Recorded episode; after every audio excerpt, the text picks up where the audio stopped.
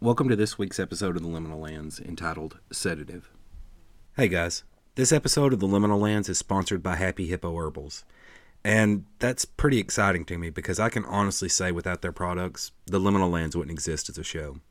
Right now, if you use my discount code, you can get 15% off your order. There's going to be a link you can click on in the show notes. And along with that link, there's also another link you can check out that's specifically about Happy Hippo Herbals themselves and why you should choose them over some of their competitors. It's pretty eye opening stuff, guys, and you definitely need to check it out.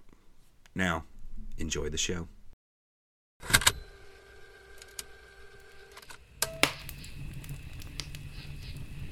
Good morning. Uh,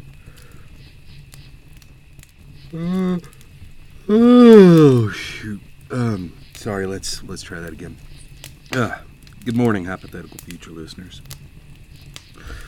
Oh, is there anything that makes a person more likely to go to sleep than knowing that they shouldn't?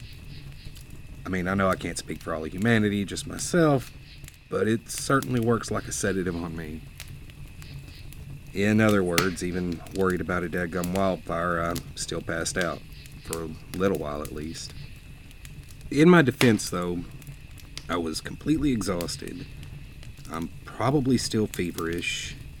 And watching the fireflies was about as soothing as I've ever seen anything. Soothing in ways I can't even describe. But yeah, pretty quickly watching them, I realized I wasn't going to be able to stay awake, so I did the best I could in the situation. I uh, gathered up a bunch of leaves to cover myself with to provide some insulation from the fireflies. And honestly, that worked for the most part. I got a few burns, including a pretty bad one on my neck. I must not have covered that up very well. Um, but, I mean, nothing debilitating. Um, I used a trick I read about somewhere to make sure you don't sleep too long. A pretty easy trick, all things considered The main problem is I honestly have no idea if it worked or not. My internal clock is obviously all screwed up. You know, time here is all weird and crap. I mean, I think it did because I'm still pretty daggum exhausted, but I'm awake. But that's just a guess. I mean, it's quite possible I slept for hours and hours and just still feel tired. And it is starting to lighten up in the east a bit, so maybe I did sleep a long time. But I sure don't feel like it. I feel like I only closed my eyes for like a second. Oh, shoot. I didn't even tell you what the trick was. Uh, so yeah, I'm definitely still tired. Sorry. The trick is water. That's it. You just make yourself drink a bunch of water, and then nature takes its course, and pretty soon you have to wake to nature's call. I would normally be worried about drinking all of my water, but, you know, it rained, and there's standing water all over the place. And I have one of those life straw type things. I can easily replenish my water supplies. So that's what I'm gonna do. Expel some water and get some more.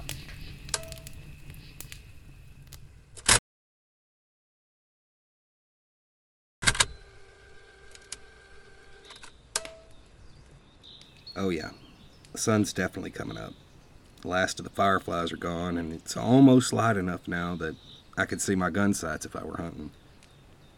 I could already be moving on if I wanted to, but I'm not yet. I've had a lot of screw ups lately, and I was thinking about that last as I was fighting sleep. I think I've been mistaking movement for progress, and that isn't necessarily the case. I feel this deep, deep sense of urgency. It always stays with me. Even when I stop and take a break, something I know I need to do, I want to keep moving, going forwards, trying to get home. So I do. I keep going, forging ahead. The problem is, I don't know the actual way forward. Sitting here out in these woods, it occurred to me. Do you know what the biggest piece of advice that a lot of professionals give for people lost in the woods? And I mean lost, irrevocably lost, not much chance of finding your way out. Which, I mean, happens sometimes, even to experienced hikers. I mean, let's face it, shit happens.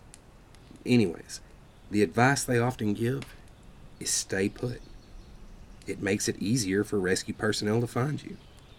And no, that's not always going to be the best advice, but sometimes it is. Because you can get further and further away from rescue, you can make it even harder to find you by moving, especially if you're just aimlessly wandering, hoping to stumble onto a way out. If you have no landmarks, if you can't, I don't know, hear a highway somewhere, then stay put.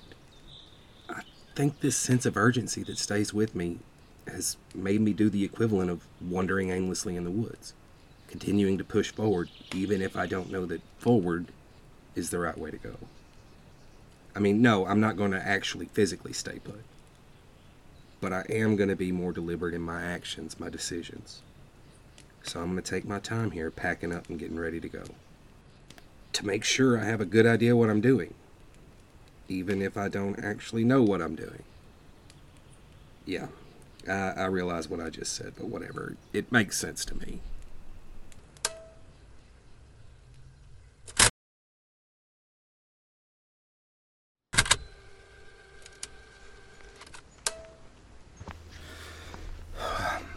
that was uh, hard, harder than I even realized, but I, I, did it. Even after I was packed and ready and made sure the fire was out and everything was ready to go, I made myself sit there and just think. I'm gonna guess about 30 minutes.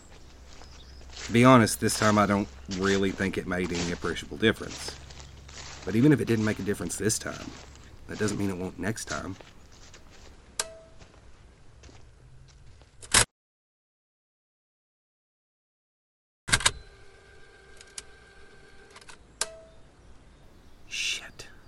I'm being followed.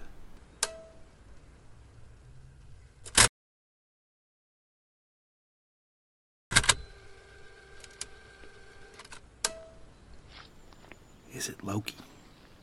Is that crazy son of a bitch following me for some reason? Mad I didn't take his batshit crazy deal? I wouldn't put it past him. The dude was out of his fucking gourd. But, you know, with that said, I slept a bit this morning before sunrise. If he was looking for some twisted form of payback, he could have gotten it then. But whoever, whatever it is, it's not easy to spot or even to hear. I almost missed it. I can move relatively quiet in the woods when I want to, but this thing is quiet. Or it isn't always there. I'll go a long time without hearing it. Moving as quiet, leaving as few traces as possible. But I eventually hear it again. Off to the left, off to the right, behind me, keeping pace somewhere. I've been walking for hours now, and it always comes back. And I mean, I've covered some serious ground. As quick as I can, trying to be quiet. But I got some more tricks up my sleeve. If that crazy bastard is tracking me, I'm about to make his job a hell of a lot harder.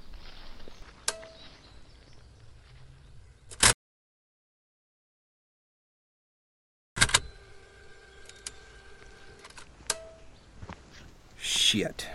Shit, shit, shit. It's been quite some time since we've talked. Well, for me, that is. For you, the space of a couple of seconds, I guess.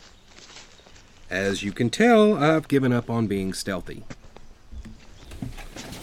And there's a damn good reason for that. It doesn't matter. I've done everything I know to lose my mystery tracker, but even now I can hear him out there. Just barely. I've been quiet as possible, hence no updates. I've walked backwards. I've doubled back. I've intentionally circled and left many false trails. Pretty much every trick in the book. How does he keep finding me? I think now I need to take my earlier advice. Be a little bit more deliberate. He's not in any hurry to catch up with me. He could have done it at any point, so I'm going to sit and think for a little while.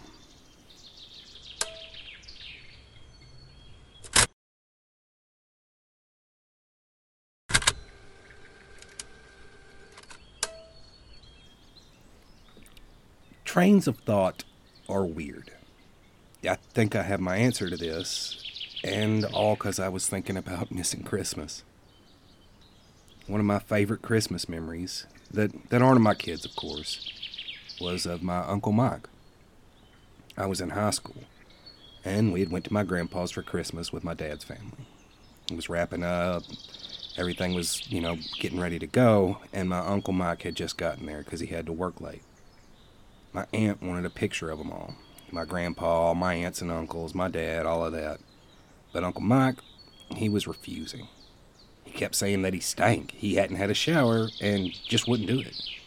I'm standing there trying to take this picture, trying to get him to get in the picture, and he just kept saying he stank. No, no, no.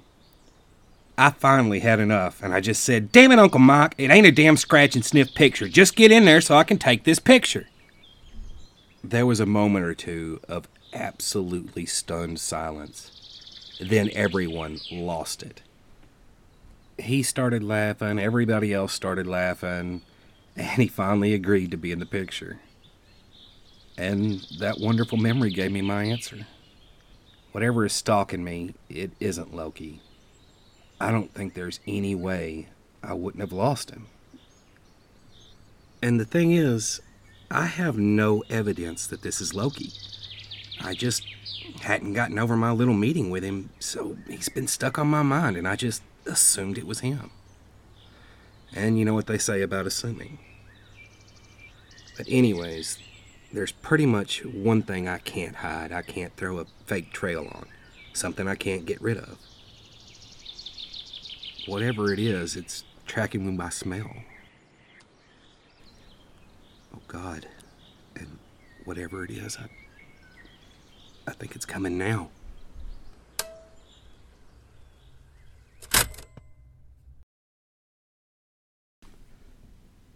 Instead of my usual after show BS, um, I'm just going to take a second and say this episode is dedicated to the memory of my Uncle Mike, who uh, passed away earlier this week. And, you know, that is, uh, for once, an actual real story of something that happened to me. So Anyways, it's uh, dedicated to the memory of him. Thank you guys for listening.